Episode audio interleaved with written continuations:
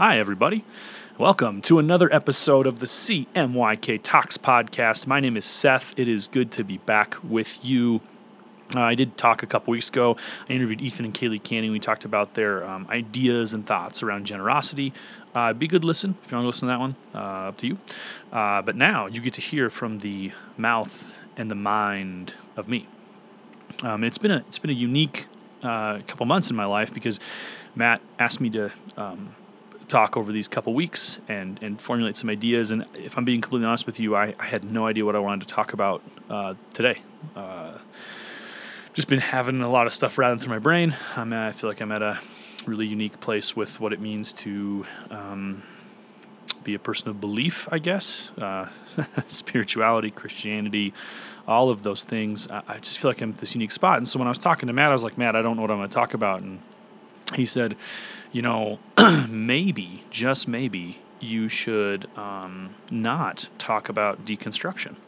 and uh, because I've done that the last couple times, I've talked about this idea of deconstruction. And if you've been around the CMYK community a little bit, you know then that we've had this conversation around construction, deconstruction, and reconstruction. Construction being, you know, you're given a certain set of ideas to believe and to live out and those ideas shape who you are and your actions and your beliefs and and and those things formulate a lot of who you are but then something unique happens for some people not everyone but this thing called deconstruction can happen and what happens is all those beliefs you thought you once had kind of start falling apart and you start poking the box you start asking a lot of questions and and a lot of emotions come with that and and kind of the, the whole fortress if you will comes toppling down. The fortress of belief and ideas you once had it kind of yeah, it, it just kind of topples down. And then there's this interesting place of reconstruction where you move out of deconstruction and you start rebuilding and you start redefining what you believe and where you're at. And so this doesn't just happen in religion and, and belief, by the way, it happens in all things. Uh, it can happen in all things, sorry, that, that there's construction, deconstruction, reconstruction. So I talked a couple months back about my deconstruction. And if you want to go listen to that, the, the, the talk is up somewhere on the, see on the either on the website or the, the pod podcast. The, the, the, yeah, the CMYK Talks podcast. Um, I think it's called like a story of deconstruction is the title of it. But that's just kind of my journey through deconstruction, and um, and I, I guess I'm I'm going to talk a little bit about deconstruction today. But I think what's important to to define is that today I'm also going to be talking about, excuse me, um, some reconstruction, and a place that I've had to arrive at um, of late, and it's been really beneficial for my brain to start re-arriving, re-arriving to arrive at some places, and um, I'm going to talk about that today. So to get where um, I talk about where I've arrived, I need to back up five years, which that seems like a long time, but it's really crucial that we back up five years. So five years ago, I am 24 years old. Um, I'm a youth pastor at a church in Billings, Montana. Um, it's going really well. We got a we got a ragtag group of people who are uh, doing our best to um, take care of and love students, and it's a lot of fun, and it's some of the best years of my life, if I'm being honest. Um, I think fondly of it. Just this uh, past week in my life, I had the chance to go re-interact with some of these people, and and it was just it's really fond memories and beautiful times. So anyway, I'm 24 years old, and I'm working as a youth pastor, and and one day, um, my my wife looks at me and she says, "Seth, you're a good man." And uh, immediately, uh, this hit me wrong. This was. Uh, it, it, it, it didn't it didn't settle right. So I kind of I kind of looked at her and I said thanks, you know, like a question, like thank thank you. Uh, do you know who I am? Like, are you sure I'm a good man? Because everything I know about myself indicates I'm not a good man. It's kind of like, have you ever had someone give you a compliment, but you didn't think the compliment was true? And you were like, Yeah, that's really nice of you, but I don't believe that, and I don't think that's actually true. This is how it was when Michaela looked at me and said, You're a good man. And so what's kind of crazy is so she calls me a good man, but then also other people start kind of saying it too. And I don't think they were in any way like tied to Michaela in the way she was saying it, but just other people around me were kind of just starting to look at me and make this distinction of like, Seth, you're a really good man. and people kept telling me that and reminding me that. And so, so there's this problem that I'm facing of like I just don't like you know how we all we all know ourselves to to the core, or at least we try as human beings to understand ourselves really well, and and there's there's certain things that maybe someone thinks about you that you just don't find true because you know yourself to the deepest part of your soul. Like that's how I feel felt about this five years ago. That someone would say, "Seth, you're a good man," and I would just say, "You just don't know me." I generally take the compliment and just be like, thank you. Um, but I ended up starting to lose sleep over this idea of what it meant to be good. And, and this is really weird because goodness is, is a really tough thing. And I want to make a very important distinction right now that I'm not talking about goodness in the sense of like God. Um, and I'm going to get to uh, unpacking that in a minute. I'm talking about just the essence of goodness. Like, what does it mean to be good? Sorry. And so, and so I start losing sleep over this question of being good because people are telling me I'm good, but I don't believe that I'm good. I don't think I'm a good man, but people are telling me I'm a good man. And there's this really interesting disconnect that's happening in my heart and my mind. And so I literally start losing sleep over this idea of what it means to be good tied so deeply to that is this belief system in this um, religion of Christianity that I'm a part of and I'm a pastor in that tells me things like you can't be good aside from God. Like you can't be good without God. From God flows all good things, and therefore God is the inventor and creator and and the, the, the source of all goodness. And so there's a problem there because I I am a pastor uh, in the evangelical Christian world, and there's a God who is supposedly good, and if I'm tied and connected to Him and invest in a relationship with Him and believe in Him, then I also will be good. And I wasn't good. I didn't think I was good. I, I didn't know what it meant to be good. And so this all kind of started to feel like a lie, or it started pushing me to this place of like, well, what is goodness then? How do we define what it means to be good? Where do I find it? What is it? Um, how do other people see it? And, and this this question starts to eat me up so much so so that I start to go to therapy about it.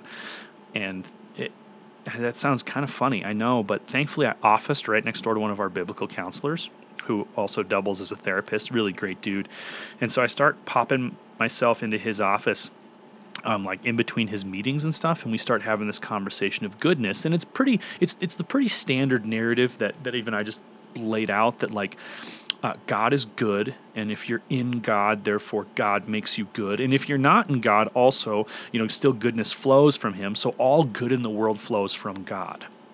And that became very tough for me because I watched people who weren't in this belief system and in this faith, who I considered to be good people, but they weren't attached to God. So there was this really weird then concept of like, well, they don't have to believe the same God I believe in, but they can still be good. But then what's the point of me doing my job? like like why am I getting paid to be a pastor to teach people about this God and his ways if people can be good aside from him? Like if, he, if, if if this God can be the source of all goodness and people don't necessarily need to believe in him to be good then what am I doing? And you might at this point think I'm rambling and I'm sorry but this was all the stuff that went through my head about goodness. And eventually my therapist tells me Seth only good men ask this kind of question.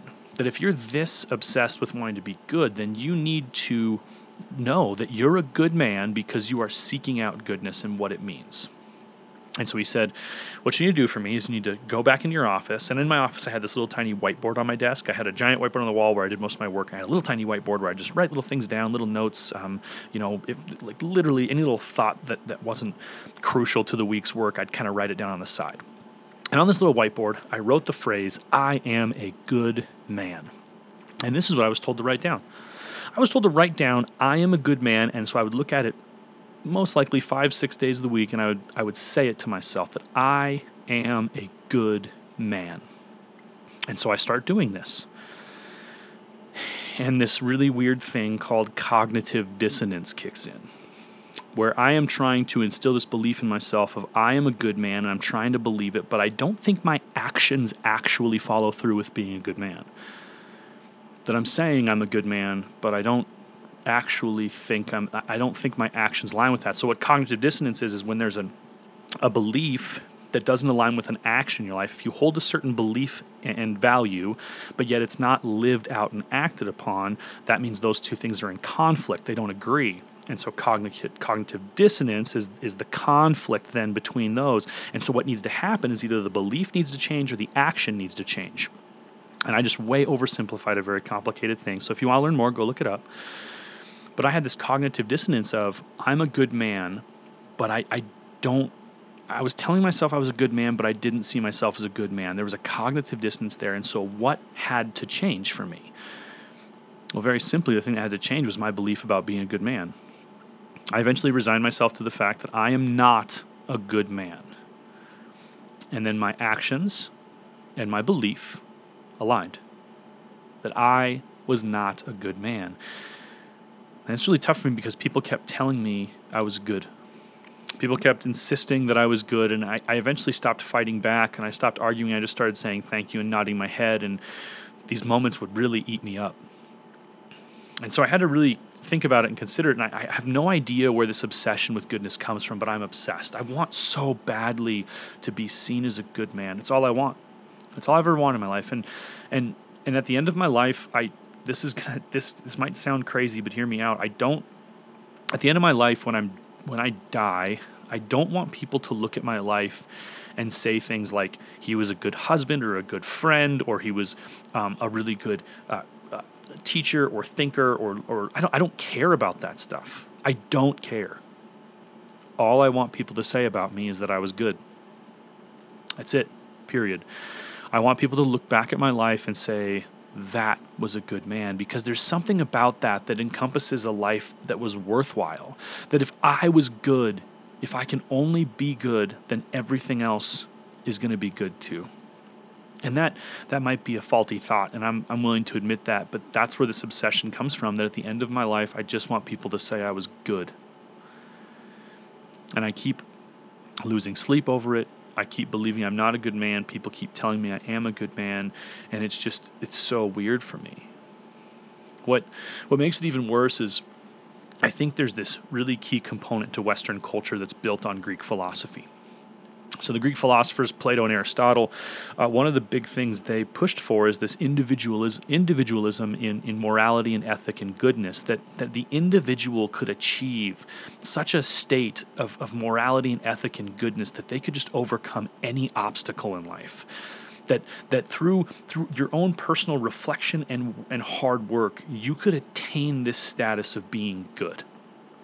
And and I think this idea kind of bleeds itself into Western culture in a lot of ways. That you know to to, to lend this, this to the the narrative of the church. That I think in, in the church a lot of times there's this narrative of like, hey, if you're good with God individually, you're going to be good then like if like you can be good individually and that bleeds itself into christianity at times and it says you can be you and god can be good individually and as long as you believe in god as long as you follow god in this way you will be good but it's on you to do it.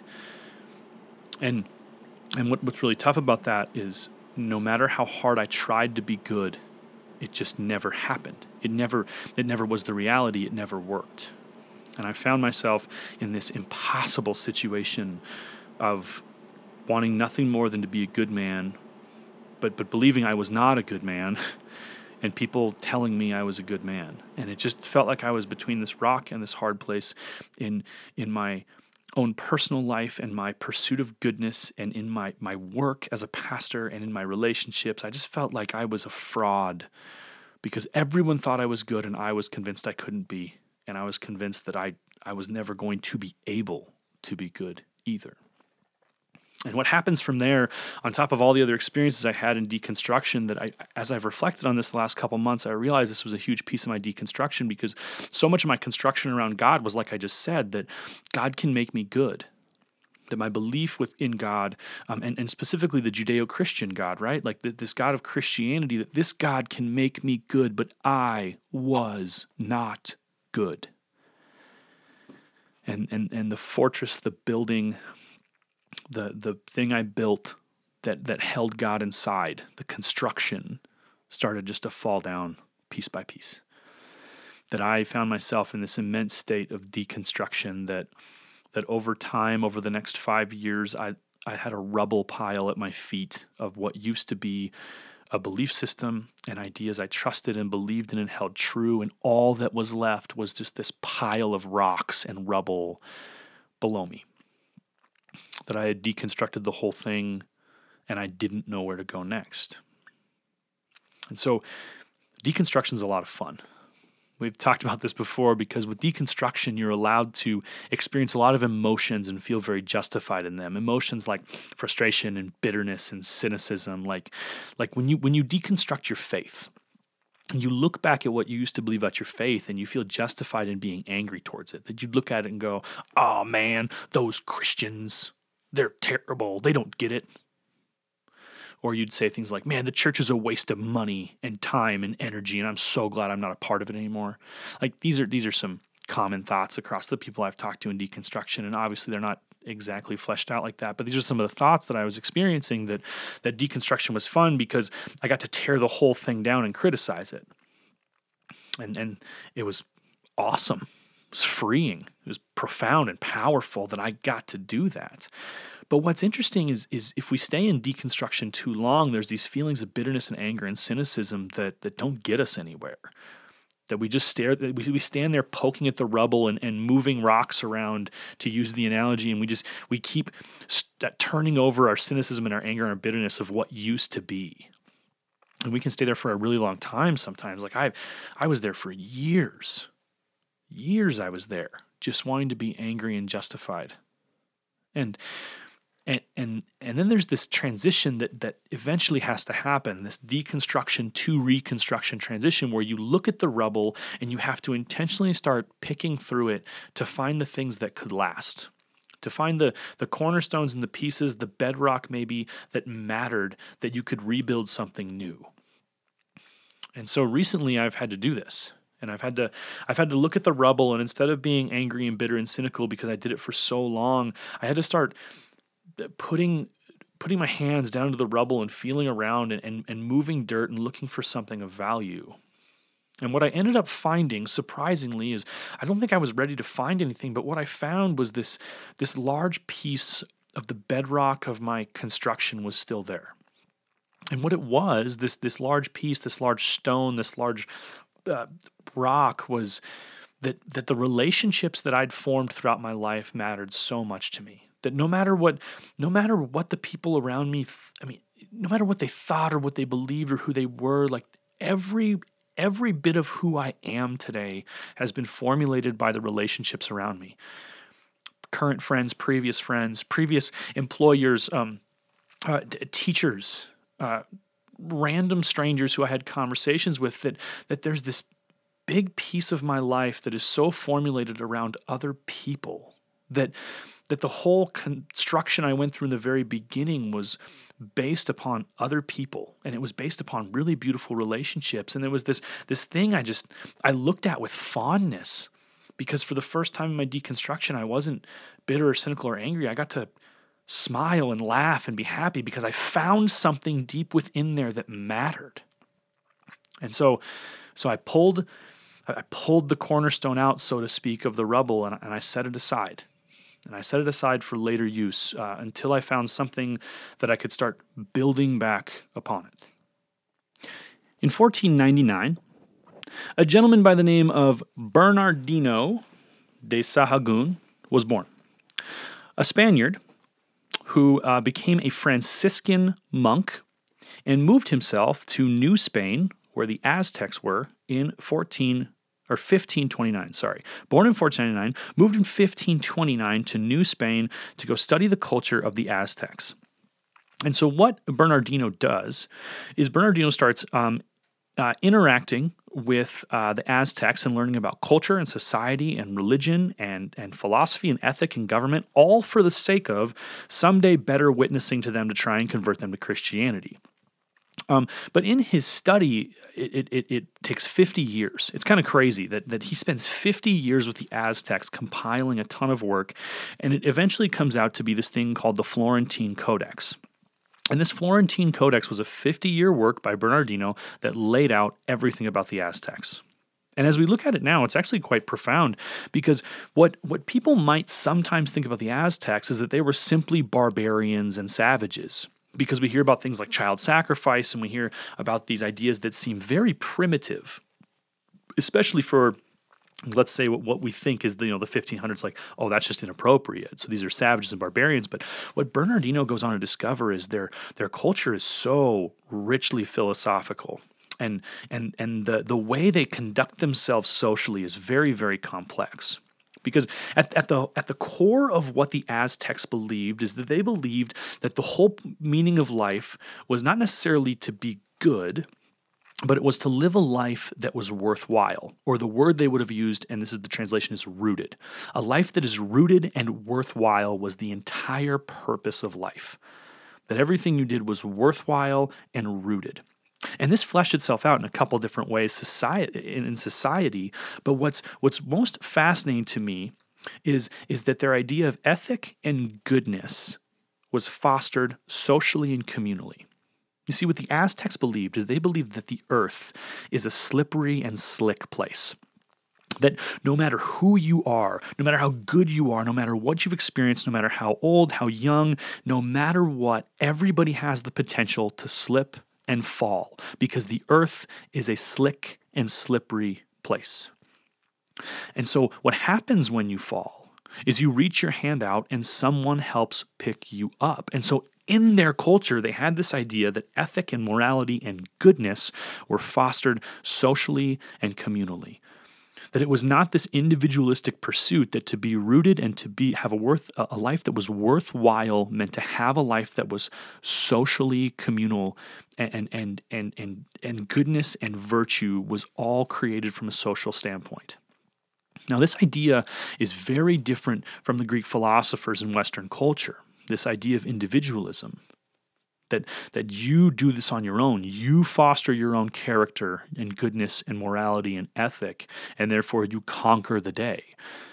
The aztecs said nope we're all going to fail and slip and fall at some point and we need each other to pick each other up and in the Florentine Codex, then, uh, Bernardino goes on to ex- describe so many different circumstances in which this was happened. It's, it's really interesting, and I, I can't get into a lot of them now, but they just had different social customs for teaching virtue then. Like, for example, this was just one of the examples that I read about was if you were a merchant, and let's say you were the best merchant, that in all of your travels, you made the best trades, the best deals, you learned the most about other cultures, that you were well received, you were well versed. Like, let's say you were the best merchant around. So before you left out on another journey to go explore the world and make trades and and bring things back to your culture from other cultures and exchange your culture with other cultures, uh, before you left, you'd do a burnt offering to the gods uh, to make sure the gods were uh, pleased with you and they would bless your trip. And then the day you left, instead of instead of um, just leaving because you were the best, what you would do is you would gather around people from the community who had insight and, and questions to ask. And so these were people that that valued uh, wisdom and and maybe people that you looked at who also had good social ethic. But you'd gather these people around, and before you left, you'd go through this like question and answer ritual with them. That you'd look at the people around you and ask questions about what you should do on your journey and hear what their responses were and take them to heart. Now, in Western culture, this is weird because if you're the best at something, you're generally the one teaching other people. Now, I realize there's an argument to be made that the best also learn from other people. But we all think that the best are the ones who do the teaching. And in this Aztec way of life, the best humble themselves to the people around them and defer to the wisdom and ideas and questions and answers of the people around them. Now, that's just one very simple example. But what the Aztecs would do is foster wisdom, ethic, morality, and goodness socially. And so this is all captured in the Florentine Codex, and it's a really, really good read. And I'm honestly really grateful that I stumbled upon the work of Bernardino. Because what this does for me is it makes this unique connection. Because, like I just said, as I dug through the rubble of my deconstruction, what I pulled out was this idea that relationships are this lasting thing that matter to me.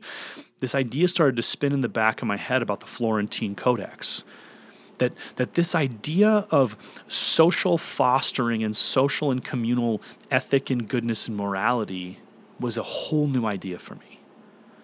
That all these relationships I have, all these relationships I have had, all the ones I do have, and all the ones I will have, have something really important to teach me.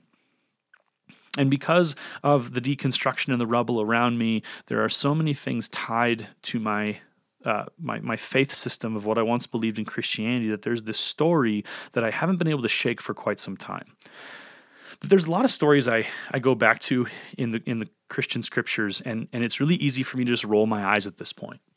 And rather than, and that I think that's part of deconstruction, right? Like just rolling your eyes at them and and finding them to be not important or worthless or a waste of your time and and I'll just own that like that's just a, some a place that I'm at but there's this one story I can't seem to shake and when I think about what happened in the rubble that there was relationships that were pulled out and there's this really important piece that I need to rebuild upon and then I I find this idea of social goodness from the Aztec culture through the Florentine Codex that, that when you slip and fall, you put your hand out and someone grabs it and picks you back up. There's this really unique story from the Judeo Christian perspective that I can't get over because this is the story at the beginning of the, this is the beginning of the entire book for the Judeo-Christian story.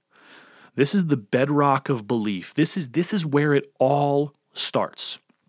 And for me, I, I, guess if I'm just being honest with you, I don't think I can look at this story with a sense of literalism anymore. And some of you might say, well, then what's the point? And that's okay. But um, my friend Alan, uh, he's, he's a good friend of mine. He, he always tells me that, that stories have power. Like, like the reason a story exists is because a story has power. And so this story has something really unique tucked away in it. So I'm going to read you the story. And so I encourage you to sit back and listen, and I will serenade you. But this is a story about the beginning of the Judeo Christian faith tradition. And there's something that I think needs to be highlighted in this story. Here we go. When the Lord God made the earth and the heavens, neither wild plants nor grains were growing on the earth, for the Lord God had not yet sent rain to water the earth, and there were no people to cultivate the soil. Instead, springs came up from the ground and watered all the land. And then the Lord God formed the man from dust of the ground, and he breathed life into the man's nostrils, and the man became a living person. And then the Lord God planted a garden in Eden in the east, and there he placed the man he had made. The Lord God made all sorts of trees growing up from the ground, trees that were beautiful and that produced delicious fruit. In the middle of the garden, he placed the tree of life and the tree of the knowledge of good and evil. A river flowed from the land of Eden, watering the garden and then dividing into four branches. The first branch, called the Pishon, flowed around the entire land of Havilah, where gold is found. The gold of that land is exceptionally pure. Aromatic resin and onyx stone are also found there. A second branch, called the Gihon, flowed around the entire land of Cush. The third branch, called the Tigris, flowed east to the land of Assur, And the fourth branch is called the Euphrates. The Lord God placed the man in the Garden of Eden to tend and watch over it. But the Lord God warned him, You may freely eat the fruit of every tree in the garden except the tree of the knowledge of good and evil. If you eat its fruit, you are sure to die. And the Lord God said, It is not good for man to be alone. I will make a helper who is just right for him. And so the Lord God formed from the ground all the wild animals and all the birds of the sky. He brought them to the man to see what he would call them, and he let, he let the man choose a name for each one. He gave names to all the livestock, all the birds of the sky, and all the wild animals, but still there was no helper just right for him. So the Lord God caused the man to fall into a deep sleep, and while the man slept, the Lord took out one of the man's ribs and closed up the opening. And then the Lord God made a woman from the rib, and he brought her to the man. At last, the man exclaimed, This is bone from my bone and flesh from my flesh, and she will be called woman, because she was taken from man. And this explains why a man leaves his father and mother and is joined to his wife, and the two are united into one. And now the man and his wife were both naked, and they felt no shame. So there's this really important story at the beginning of the Judeo Christian belief system. This story that's full of life and creativity. That there's a God who cultivates the earth and puts a man in it to work it. And there's God and man, and it seems like they got a pretty good thing going on, right? That in the, in, in the Western uh, belief that, that it's man and God existing, and they're good. that if it's just man and God, they're good. But there's something tucked deep within this story of creativity and uniqueness and creation that at the at the beginning of this story for the Judeo-Christian faith tradition there is one phrase that God says that is so fascinating to me. That God looks at the situation he says it is not good for man to be alone. Man wasn't alone. Man had God. But for some reason, God looks at the situation and says, This is not okay, and we need to fix this. And so the creative process continues that there's animals, birds of the sky, wild animals, livestock, but it's still not good enough. And then God, uh, in, in, in the creativity of the God of the story, he makes a woman. And, and he brings the woman to the man, and the man goes, That's it. I am no longer alone. And God does it, looks at it and says, You are no longer alone. Like that's so fascinating to me that at the core of the story, at the beginning of the story of this faith tradition, is one that says it's not okay to be alone. So what happens is I, I wrestle with this idea of what it means to be good. And the walls come toppling down. And I dig through the rubble, and at the bottom of the rubble, I find a cornerstone, a rock, a huge piece of something important that is all the relationships I have had, the relationships I do have, and the relationships I will have because of all the things they've taught me. And I read things like the Florentine Codex, and there's this philosophical way of life that the Aztecs live that if you slip and fall, no matter how good you are, no matter where you're at, no matter the circumstance, you're going to slip and fall. And if you reach your hand out, someone is there to clasp your hand and pick you up. And then I see this story at the foundation of the Judeo Christian faith that says it's not good for man to be alone. And the only place I know how to arrive at this point, that where the reconstruction starts for me, is that I look at the people around me and I look at myself and I say, I can't be good without you. That this, this is the place that I've arrived that when I examine this idea of goodness, right? And again, I need to make the distinction. I'm not talking about the essence of God, I'm talking about just goodness. Like, what does it mean to be good? I've, I've come to the place and the conclusion for myself and my own life that as I look at myself and the people around me, I say, I cannot be good without you. I can't be good without you. And that's all of you. It's my closest friends. It's the people who are acquaintances. It's the people I work with. It's the people I pass by on the street and have interaction with. That everyone in this thing called life has something to teach me about what it means to be good. And since I've arrived there, I haven't lost a whole lot of sleep over what it means to be good anymore. Because I find myself with this new peace that that there's a lot of things I think in this life point towards the fact that I can't be good without you. And you here's the deal. Feel free to disagree with this. I've had many conversations with some friends how they disagree with this, and that's okay. This is just where I've arrived. That, that for me, a story of reconstruction starts with this unique piece of relationships found at the bottom of the rubble and paired with some other really unique ideas that were in front of me the whole time and some I had to go searching for. I've arrived at the reconstructive piece of I can't be good without you. And what that means for me is that as I walk this slippery and slick earth. I'm going to slip and fall, and I'm going to reach my hand out, and I need you to pick me up. I'm hoping that you're there to pick me up. That as I navigate this life, I realize that it's not good for me to be alone. That as I navigate this life, I can't be good without you.